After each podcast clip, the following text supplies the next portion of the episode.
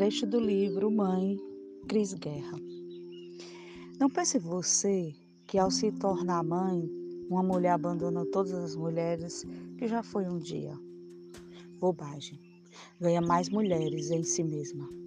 Com seus desejos, aumenta sua audácia, sua garra, seus poderes. Se já era impossível, cuidado, ela vira muitas.